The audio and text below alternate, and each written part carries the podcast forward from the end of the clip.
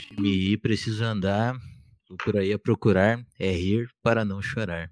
Uma salva Olha. de palmas, gente. E é assim que a gente começa o episódio de hoje.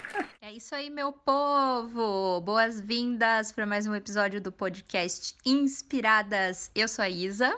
E eu sou a En. E hoje o nosso tema é um tema meio assim, freestyle. Vamos deixar rolar. E o nome do nosso tema é aula vaga. Explica aí, Isa, o que seria a nossa aula vaga hoje? Então, pessoal, na verdade, assim, eu e a Andrea, a gente, desde que a gente idealizou esse podcast, que é um sonho que a gente está realizando, né? Que a gente quase não gosta de conversar, e daí a gente resolveu gravar as nossas conversas para todo mundo escutar. E a gente ficou muito pensando assim que não, tal, é massa falar dos temas que a gente curte de criatividade, falar de coisas super sérias e chamar pessoas que manjam dos assuntos pra, pra gente trocar ideia. Mas a gente pensou assim, cara, tem muito que ter também uns episódios aleatórios no meio, assim, que a gente fique falando sobre qualquer coisa que vier na telha, porque geralmente as conversas que a gente tem com as pessoas que a gente co- conhece, que a gente curte, que a gente gosta, a gente sempre acaba saindo umas coisas massa. Então, por que não a gente não chamar várias pessoas pra fazer esses episódios aleatórios, não é mesmo, Andréia? Sim. Então, os convidados de hoje são pessoas que a gente conhece já faz algum tempo, mas a gente não vai citar tempo preciso para não denunciar a idade, né? Mas nós nos conhecemos na universidade, fazendo aquele curso bem bonito, bem hipster de design. Assim, são convidados especiais e que hoje a gente chamou para participar dessa aula vaga e falar abertamente sobre tudo. Mas, claro, se quiser puxar um pouquinho da criatividade, não vai ser nada ruim. Fala aí, Paulo Abreu e Leonardo Strobel. Deixa eu ver se eu entendi. Quando vocês chamam convidados que manjam de alguma coisa, tem um tema. Daí agora somos nós aqui. Falou, eu senti isso daí também, mas falei, ah, deixa quieto, né? Mas, gente, como assim? Vocês Não, mas- também manjam. Contem para as pessoas, então, do que, que vocês manjam, gente. Se apresentem aí. Andréia, Isa, obrigado pelo convite. Bem bacana estar aqui com vocês. E, pô, é foda se apresentar, né? Lembra Você do quer uma ajuda? Não, lembra do teu trote lá, cara. E aí a galera botou você lá em cima dos banquinhos da faculdade e falou: se apresenta aí, caloura. Meu Deus, que viagem no tempo. Vamos fazer uma apresentação bonitinha. Fala quem é, é, de qual, qual Ah, caravana você veio, entendeu? De que lugar do país você veio, o que, que você faz hoje. Tá certo, então. É, Oi, gente. Eu vim da caravana de Jaú há nove anos para Curitiba e atualmente, depois a- de altas aventuras com design gráfico e na faculdade de design, hoje estou trabalhando com marcenaria. E é isso aí, tocando barco, sobrevivendo. Você tem uma Kombi Ah, uma maravilhosa. Já viajou país de Kombi. É, tem isso também, né? Foi uma, uma, uma pira massa. Comprar uma Kombi, transformar ela num motorhome, fazer algumas viagens pelo país. Mas hoje, devido às, a- aos, ao momento pandêmico, nós estamos parados. É isso aí, e vocês, Troll? Saudações. É, por mais que. Quero deixar registrado que, por mais que as pessoas aqui tenham se referido da minha pessoa como Stroll, não foi assim que a minha mãe me batizou. É, Leonardo, mas também Stroll a gente atende e quem sabe até minha mãe, que também não me batizou assim, ainda me chame de Stroll de vez em quando. Iniciei no mundo acadêmico do design, até o momento que eu entrei numa agência e desisti completamente dessa área e atualmente eu migrei para um outro campo que pode existir essa deixar margem para interpretação de que não tem nada a ver assim, mas eu, eu acredito que, a gente possa traçar alguns paralelos, que é a área de programação. né? Atualmente estou só trabalhando na área. E é isso aí. Nossa, mas a voz do Scott fica muito profissional, né? No, na gravação. Ele parece mesmo um entrevistado, assim, de rádio. Eu vou dizer para você, assim, que na verdade, agora que você mencionou isso, eu lembrei que minha experiência com esse tipo de coisa, na verdade, é próxima de zero, assim. Não sei que você tiraria essa conclusão, mas eu fico feliz, assim, que tenha suscitado essa, essa aura, essa sensação de profissionalismo, assim, que me deixa, deixa alegre. Estupefato. É, verdade. Muito obrigado. Você chegou eu... a fazer um curso de dublador, não fez isso? Uma coisa assim? Então, eu fui. A minha mãe que fez. Eu fui junto com ela em algumas aulas. Eu fui na primeira e na última. Daí eu fui. é. As Algumas, a primeira e a última. Eu não fui na, da primeira à última, mas eu fui na primeira e na última, né? Assim, é, você foi ver, ah, deixa eu ver o que, que eu vou aprender. Daí depois, deixa eu ver o que as pessoas aprenderam. foi mais ou menos isso. Mas eu quero muito fazer. o que eu tenho que entregar no trabalho final. É tipo isso, né? Assim, é, o, o meio acho que não importa muito, né? Mas beleza. Nossa, isso daí, isso daí parece a faculdade. É, mano, eu tava pensando exatamente é? nisso. Parece que o pessoal tá brincando, mas é, a gente, quando vai para dependendo da matéria, né, usa uma, uma, uma, abordagem semelhante a essa, assim, pra... Parecida, né? Você vai lá no primeiro dia, o professor se apresenta, o conteúdo, as provas e os trabalhos. Desse, é. Beleza, daí você só faz. É real. E entrega. As duas datas mais importantes, né? A primeira né? e a última vez que você tem que colar naquela sala com o professor. Mas, gente, deixa eu perguntar uma coisa. Quando vocês estavam na faculdade lá, nossa, nossa vida muito bacana de faculdade. Eu tô na faculdade. Vocês achavam que vocês eram criativos, assim? Se sentiam criativos na hora de fazer as coisas? Vocês não ficavam assim, tipo, olhando pro trabalho dos outros, se comparando, nem nada? Não. Olha! Eu achava isso uma... Não, eu não, achava sim, isso uma. Acabou o podcast sobre os créditos. Não, mas é sério. eu acho que esse, esse modelo de, por exemplo, Cara, é muito louco você falar isso, assim, que sempre foi uma coisa que me incomodou muito. Não sei se não tive contato com outras faculdades, assim, obviamente, tanto quanto com a nossa, né?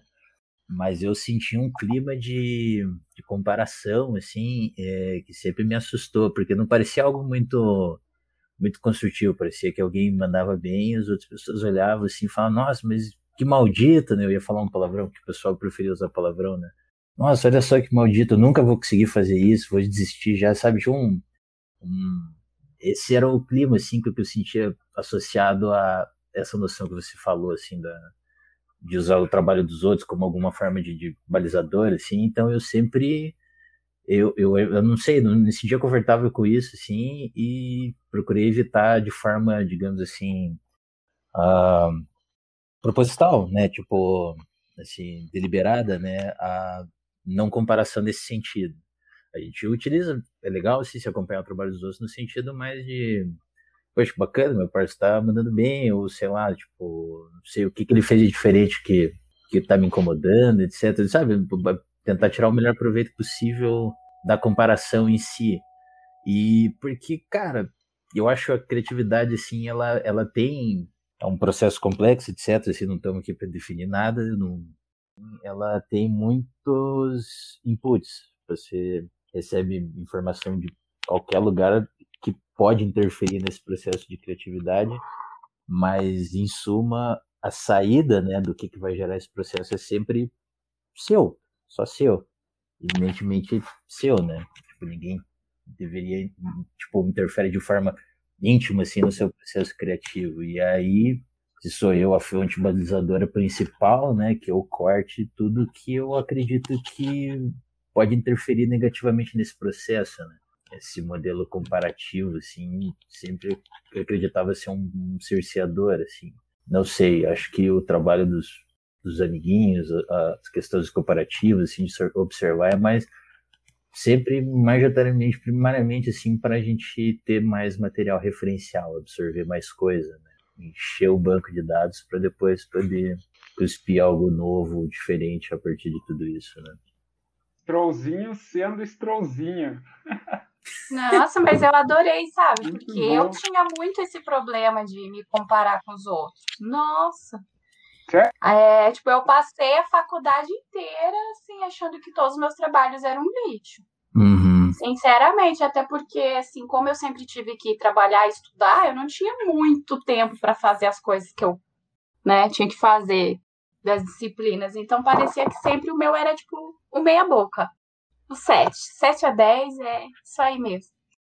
Mas, é, assim, pouquíssimos trabalhos que eu fiz na faculdade que eu olho, assim, e na época eu me sentia, nossa, fiz um bom trabalho, esse trabalho ficou legal, ou eu, assim, curti aquele trabalho. Eu senti um pouco isso, sabia, mesmo, na, sabe, nos meus amiguinhos, assim, eu, isso me deixava meio, meio triste, assim, sabe? Não achava algo muito... Claro, cada um, cada um, né, sabe qual é o processo que pode tirar melhor proveito, mas para mim, assim, sempre foi algo que eu, que eu deliberadamente me afastei, assim, desse tipo de pensamento, sabe? E você, Jaú? Jauzinho, agora você foi. fala, eu não. Aí continua, então quem foi? Aí você fala um próximo nome, entendeu? Entendi. Não, é que eu tava, tava refletindo aí sobre o que vocês disseram, mas é que eu tava tentando lembrar que já faz um bom tempo, né? Mas não faz. Que... Ah, não faz. É. Pare de negar a realidade. Mas assim, eu, eu nunca me senti comparado aos, aos outros trabalhos, tipo, a produção de outras pessoas. Daí talvez isso eu acho que é porque eu também não não focava tanto nos trabalhos, né, no, na faculdade. Isso eu tenho que admitir. Justo. que é uma, por exemplo, acho que nem nem nem por de uma forma intencional, mas a, a minha experiência foi muito mais em ter experiências do que desenvolver tipo, projetos específicos. Que nem o, o Stroll falou, né? Tipo, é o teu repertório. Eu acho que eu construí um repertório mais fora da faculdade, na periferia dela, do que, que ela proporciona, do que dentro, ou seja, no que é passado ou, ou imposto, alguma coisa do tipo. O que é um excelente, uma excelente forma de se viver a faculdade, né? É, são, são, são dois dois perfis, talvez, enfim, de infinitos que deve existir um, de um, universo da universidade. Eu já, eu já sou de uma, de uma, outra vertente que é a pessoa que sempre se cobrou muito a vida inteira. Então, tipo, eu sempre me cobrei desde pequena, assim, de tipo, fazer coisas muito, muito, muito no nível alto, assim, e não precisava ninguém pedir para fazer, muito complexo. Todo o trabalho para mim era um TCC e não foi, tipo, da, da faculdade pra, pra frente. Tipo, acho que sempre foi assim. Eu sempre fui uma, uma máquina de fazer coisas, assim. Desde que eu era pequena, eu fazia muita coisa. Tipo, ah, eu ia no escoteiro, eu fazia teclado, fazia não sei o quê, fazia mil coisas, assim. E na faculdade foi diferente, eu queria fazer tudo também. Então, quando eu descobri o que era síndrome do impostor, eu olhei e falei, nossa, é isso que eu tenho, então. Porque eu sempre tava, tipo, enfiando, enchendo de coisa pra fazer. E daí eu achava que não fazia nada direito. E daí, no fim das contas, você parasse pra olhar, não é que tava ruim, era que eu que tava querendo que fosse uma coisa inalcançável, assim, sabe? E eu acho que a gente acaba, em alguns casos, assim, pessoas desse perfil mais do meu, assim, acaba sendo mais piradona, assim, nesse assunto, assim. Depois de um tempo, acho que eu dei uma... Eu, eu tive, tipo, uma, uns altos e baixos, assim. Eu sei que vocês olham pra mim e pensam, nossa, a Isa era a pessoa mais nerd. E realmente era e sou ainda. Ainda sou. Ainda, tipo, meu, meu domingo à noite, assim, nossa, o que, que eu vou fazer pra dar uma relaxada? Ah, acho que vou ler um artigo científico aqui sobre uns estudos longitudinais da criatividade no, sei lá, num país do tipo, sei lá, num no Congo. Pronto. No Congo, é. Tipo isso, assim, é o tipo de coisa que eu faço e eu me divirto, assim, sabe? Então, é, acho que são jeitos e jeitos da gente ver as coisas. Eu tava comentando com o Stroll, né, até um pouco antes da gente começar a gravar, que a minha irmã agora tá na faculdade, né? E a minha irmã, ela é nove anos mais nova do que eu. Daí agora ela tá na faculdade, eu acho que ela já tá no terceiro ano. E, cara, é muito engraçado. Ela começa a descobrir as coisas assim na faculdade. Ela fala assim: a gente não aprende nada. A, a, gente só, só tem uma linha de pensamento. Se eu quiser, a hora que eu quiser aprender para trabalhar, eu vou ter que viver isso na prática. Eu fiquei a mesma praça, é, o mesmo banco, todos os banheiros, em todas as paredes de banheiro de faculdade está escrito sempre a mesma coisa, né? Não deixa a faculdade atrapalhar os seus estudos, né? Mas, gente, sabe que eu sinto uma diferença, eu até já falava isso na época que eu frequentava a UTF, é, existe bastante diferença também entre o perfil de ensino de uma, de uma instituição pública para uma instituição particular. É, ambas têm pontos positivos e negativos, né? Na faculdade, eu tive a oportunidade de fazer as duas. Na particular, o, grande problema é que era, claro, sempre voltado para o mercado, isso é bom. Mas também a questão de pesquisa, de você, tipo, se interessar por, sei lá, descobrir novas vertentes do design, filosofar sobre design, debater, não existia. Né? Então é, é tipo muito 880, assim. O que tem uma não tem na outra.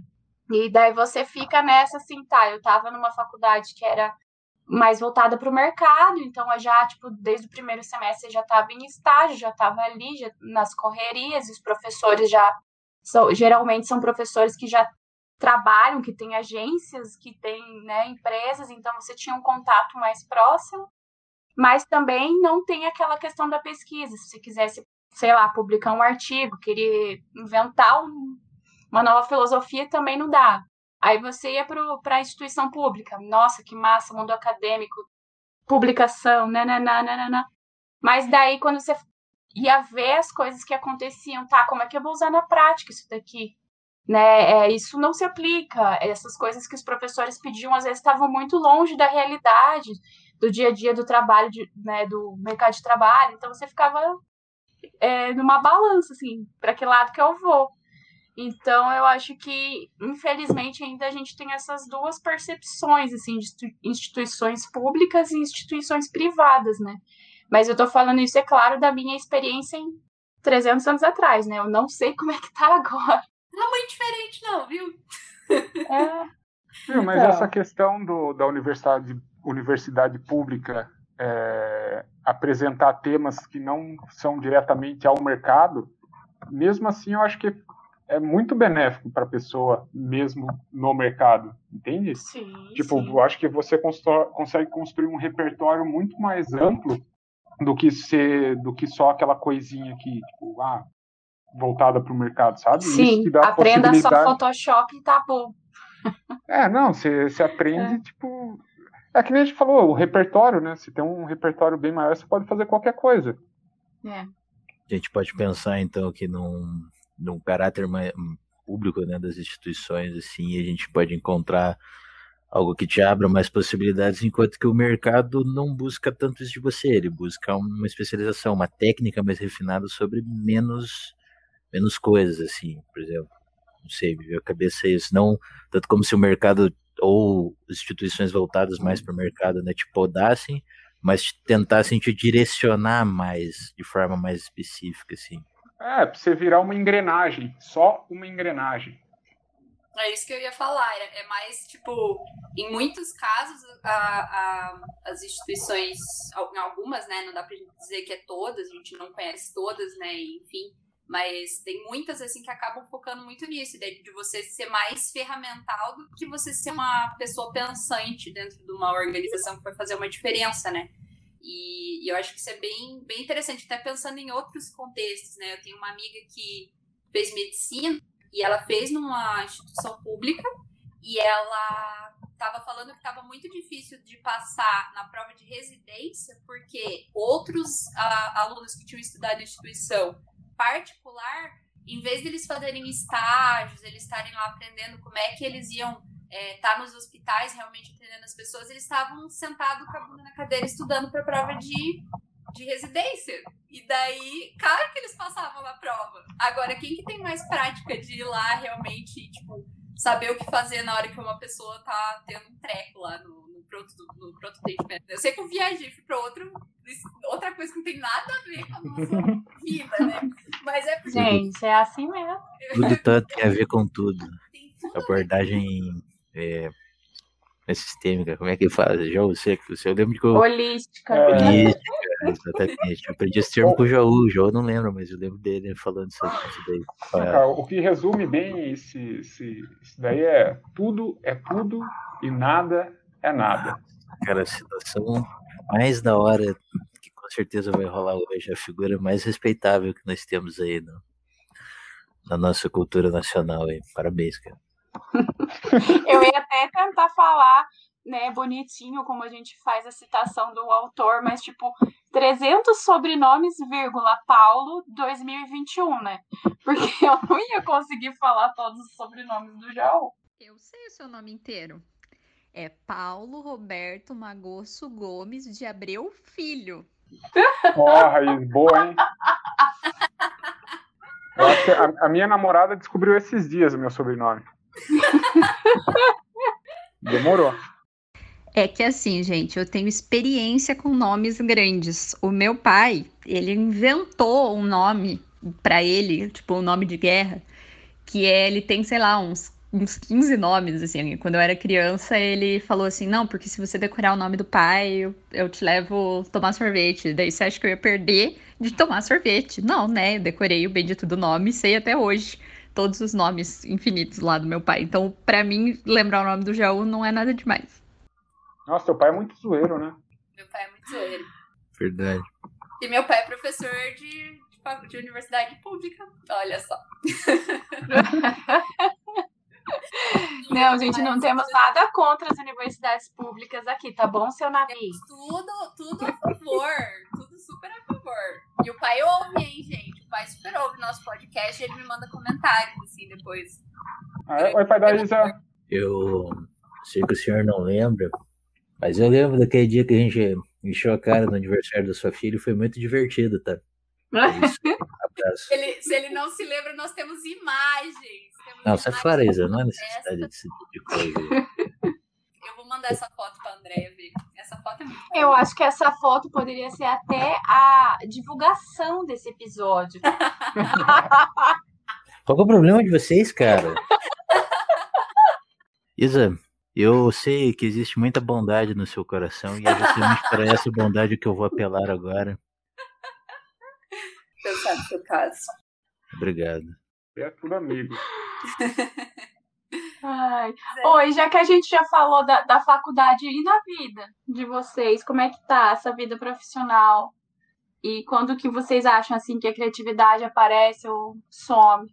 Não, assim, até que isso tem um, um viés ligeiramente cômico, você até ver assim, não, criatividade surge quando você vai arrumar desculpa pro seu chefe, né, sobre alguma coisa ali que não, não deu tão boa, né, mas, não, brincadeiras à parte, sinceramente, eu acho que eu, eu acho muito louco isso, é, por exemplo, meu, no, no, na carteira assinada, né, é uma coisa um pouquinho mais mecânica, então, claro, a programação permite muito a gente tem uma, uma ver, ver todos os problemas como um sistema, né? Então, elementos que interagem, etc, e produzem um resultado, né? Isso meio que, sei lá, qual área que não tem essa, que não pode ser tratada dessa forma, assim, no, no, no seu âmago, assim, né? E aí, a programação tem, tem isso, tem certas ferramentas, é uma linguagem, você pode resolver um problema de diversas formas, algumas formas são mais eficientes, outras formas são mais elegantes, algumas formas são muito estranhas e difíceis de, de ler, sei lá por que, que você escreveu daquela forma. Nessa parte mais maquinal da minha vida profissional, eu acredito que são essas poucas decisões que eu tenho que tomar, assim, quando eu vou escrever um código que definem mais onde eu posso utilizar, digamos assim, esses fatores criativos. Mas isso vem de uma forma muito visceral, assim, eu acredito que, por exemplo, agora na minha outra, na minha vida dupla, né, de freelancer, como designer, eu acredito que é um pouco mais, é menos visceral. Eu, eu sabe, deliberadamente estou optando por tentar ter ideias novas, por tentar fazer coisas diferentes, por tentar, sabe, mas sem muita forçação, assim, eu só encaro que aquele é o processo que eu devo fazer agora e não que eu fique, tipo, fazendo, ah, hum, seja criativo, sabe, não, mas que a gente encara como parte da prática já, já está acostumado, né, de que a gente não pode ser tão preconceituoso com, com ideias iniciais, que as ideias se desenvolvem, é, a gente não deve ter tanto medo de, de experimentar, né? Tudo, claro, a gente tem contexto do trabalho, do, do tempo, de, de, de, prazo, etc. Mas a parte considerando tudo isso, assim, uh, acredito que o, a parte menos maquinal, né, da minha vida profissional, que seja essa parte do design, ela permite mais digamos assim, uma utilização da criatividade no sentido mais comum, assim, sei lá, se perguntar para, sei lá, para alguém aqui de casa, assim, que não tem tanto contato, assim, ou nunca refletiu tanto sobre isso, assim, vai ter uma ideia mais geral sobre criatividade quando me vê trabalhando com, sei lá, peças gráficas do que quando me vê trabalhando com um monte de linhazinha de código que não faz sentido para a maioria das pessoas. É muito isso, tipo, a gente fica nessa nessa coisa de querer dizer, tipo, o que, que é criativo e o que, que não é, né? E, digamos assim, né? A gente pode tentar, às vezes, acabar sem querer, acabando colocando um filtro nisso, né? É, como eu comentei, né? Eu acredito que, assim, claro, né, não vou querer definir agora esse negócio que tem livros e livros de gente muito mais ligeira do que eu refletindo a respeito, mas não sei, como aquela interpretação que eu tinha falado inicialmente, né, de pensar em tudo, os problemas, nós resolvemos problemas, né, seja um problema de um software, seja um problema de uma peça que um designer, que um cliente precisa, a gente, ou como, sei lá, ensinar um, um estudante a fazer alguma coisa, são todos problemas que a gente pode encarar como sistemas, né, elementos que interagem entre si para produzir um determinado resultado. E a forma como a gente combina esses elementos, geralmente as possibilidades tendem, sei lá, ao, ao infinito e a forma como a gente tenta encaixar essas peças e fazer com que elas conversem, eu acho que em suma, não sei, é o meu chute, meu chute de leigo, tá? É o suco que, que dá pra gente, o suco da criatividade aí, cara. Amei. Hoje é o que você ia falar sobre? Não, já esqueci já. Minha, minha memória é curta, peixinho dourado sequelado. Fala aí que você tá ligado que você lembra o que, que é. Não, pior que eu não lembro mesmo. Complementando o que o Stroll falou, que tipo, que já tem muitos estudos, né, sobre criatividade, é muito interessante. Eu tô lendo vários livros ao mesmo tempo sobre isso. Tem, eu tô lendo uns livros de psicologia mesmo, né? De teorias é, de como que eles começaram a estudar a psicologia, como que a psicologia começou a estudar é, a criatividade. E tem um dos livros que eu tô lendo que ele faz um panorama assim, tipo, antes de chegar na ciência, né? Como é que a, a psicologia, a, antes de chegar assim, né, nos estudos mentais sobre a criatividade, como que as pessoas viam, daí falava que era tipo uma coisa, um dom, é, daí falava que era é, tinha as análises filosóficas e nananã. E aí, quando começaram a ter os estudos sobre isso, é, com testes mesmo, científicos e tal, tem muitas visões diferentes. Então, dependendo da, de qual linha de, de pensamento que você analisa a criatividade, ela vai pode é, ser descrita como uma coisa ou outra. Até teve uma que eu achei muito interessante, que ela fala que é, se você faz uma coisa que você nunca fez antes, você faz aquilo pela primeira vez, você está descobrindo como que aquilo funciona. Tipo, ah, nunca pintei com com tinta guache, né? Sei que isso é meio traumático né, para algumas pessoas, mas eu nunca pintei com guache, né? Mas é, enfim, o que eu ia falar é que a, a primeira vez que a pessoa tipo inventa alguma coisa ou cria alguma coisa com material novo, mesmo que não foi ela que criou, ah, não fui eu que criei a pintura assim, né? Não fui eu que, que criei essa fórmula matemática ou não fui eu que fiz tal coisa, mas aquela primeira é, contato que a pessoa tem com aquilo em algumas linhas é interpretado como também uma descoberta, porque é uma descoberta pessoal. Tipo, eu estou descobrindo isso da mesma forma que tal pessoa lá descobriu, né? E aí depois, né, o próprio autor que escreve isso, ele discorda dessa fala, falando assim, olha, talvez não seja exatamente a mesma o mesmo sentimento, a mesma experiência de você descobrir pela primeira vez, porque você está carregando toda uma bagagem que foi outra pessoa que desenvolveu e que você está tipo, só experimentando aquilo lá na ponta, mas também é uma experiência de descoberta, uma experiência criativa também, é, experimentar coisas novas. Então, acho que por isso que é legal a gente tá sempre é, fazendo coisas diferentes do que a gente está acostumado, que isso vai desbloqueando e vai abrindo a nossa cabeça, né? E a gente vai é, expandindo, como vocês falaram, como a gente sempre fala também, repertório e aprendendo coisas diferentes, indo além da nossa, da nossa área, falando da minha amiga que fez medicina lá, não sei aonde, sabe? Essas coisas assim, eu acho uhum. que é muito válido. Pô, eu sou fã do nada se cria, é, nada se destrói, tudo modifica, é uma coisa assim, vocês entenderam, né? E no sentido nada de que. Perde, nada se cria, tudo se transforma, Lavoisier. Sou fã disso daí também para um. Não sei, para tudo que a gente faz, assim. Então, sabe, produzir alguma coisa, a gente, consciente ou inconscientemente, estamos transformando as nossas referências, assim, né? E não sei se eu, a criação a partir do nada, assim, não é algo que eu bote muita fé, assim. Ah, mas a, a criatividade, no meu ponto de vista, nada mais é do que você expressar a sua bagagem, uhum. de alguma forma. Da sua forma, né? Sim. Quando, quando eu trampava no. Não vou falar onde, uhum. mas eu trabalhava com design gráfico e era um, uma única empresa. Então eu criei a identidade e tudo que eu fazia era só reforçar aquilo que eu já tinha feito.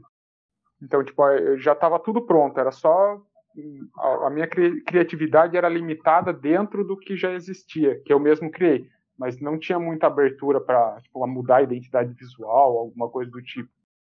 E agora que eu estou trabalhando com, com a marcenaria e tipo, mais com soluções de, de problemas, tipo, encomendas, assim, ah, preciso de tal coisa, eu vou lá e crio em cima. É o, eu, a todo momento eu estou fazendo algo diferente. Então, a todo momento eu estou expressando todo o repertório que eu construí até agora e construindo os mais diversos objetos e utensílios. E esses dias aí, eu até a Andréia tá falando com ela. Eu fiz um desenho técnico e construí, fiz um torno de oleiro. E esse torno já tinha sido um tanquinho de, de lavar roupa. Então acho massa essa ideia, sabe? Você pegar, por exemplo, junta um, um, um tanque de lavar roupa e transforma ele num, numa outra parada. Hum, nada a ver. Sensacional. Ai, gente. Mas Ai, eu não sei nem mais o que falar. Acho que já podemos ir encerrando, né? Vocês perguntem alguma coisa pra gente. É, pode ser, já que é aula vaga. Roda Roda é o que quis, perguntem vocês. Para vocês, está começando mais um programa Roda Roda eu que quis. Seguinte, é, o que que vocês pensam assim, tipo, quando vocês, pô, como é que eu posso fazer alguma coisa criativamente maneira aqui no meu planejamento do próximo podcast? Nossa, que totalmente excelente sua pergunta. É, eu acho que a gente se baseia muito André pode complementar também, né? Mas eu, eu, pelo menos, eu me baseio muito nas próprias curiosidades que eu mesma tenho. Show. Né? Pensando assim, putz, eu queria muito saber como é que uma pessoa é, da área de gastronomia lida com a criatividade na hora que ela vai cozinhar. Vamos chamar alguém dessa área? Vamos, sabe? Eu penso muito, muito no, nas coisas que me instigam, assim, e, e às vezes de cenários também que eu não tô que eu não sou acostumada. Então, são coisas que, que eu gostaria de saber e que pode ser que outras pessoas também achem legal, assim. E a gente também, é, pessoas que a gente conhece e que falam, putz, cara, essa pessoa é muito massa, todo mundo tem que ouvir ela falando, viu? Porque a gente chamou vocês, vocês estão se achando aí que, ai, a gente não sabe de nada. Porque vocês são legais, a gente pensou, meu, as tá pessoas vão gostar comigo? de ouvir o Stone falando. As pessoas vão gostar de escutar. Se elas não gostarem também, a gente gostou, e é isso aí, sabe? Então, Sim. acho que no, a princípio o nosso podcast é bem despretensioso, assim, se der, se bombar e a gente virar um super podcast incrível, beleza. É, na verdade, a Isadora foi um pouco modesta, a nossa, a nossa ideia é ultrapassar a Brené Brown, sabe? Não sei se vocês conhecem.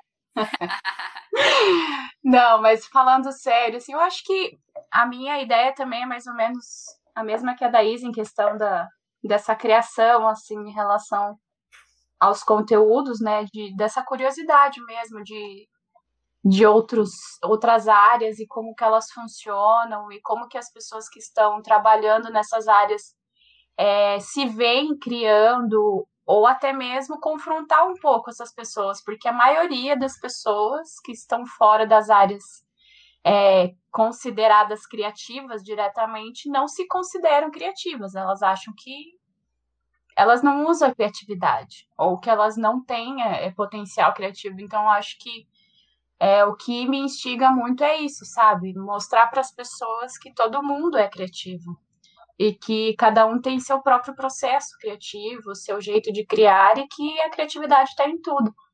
Eu acho que isso que é uma coisa que me motiva bastante e que eu sempre penso muito também na hora que a gente vai escolher os temas, as pessoas. Perfeito. Você tem uma, digamos assim, um, assumiu uma jornada em direção à desmistificação do que, que a gente pode ter, assim, de, digamos, um, uma noção equivocada de criatividade, né?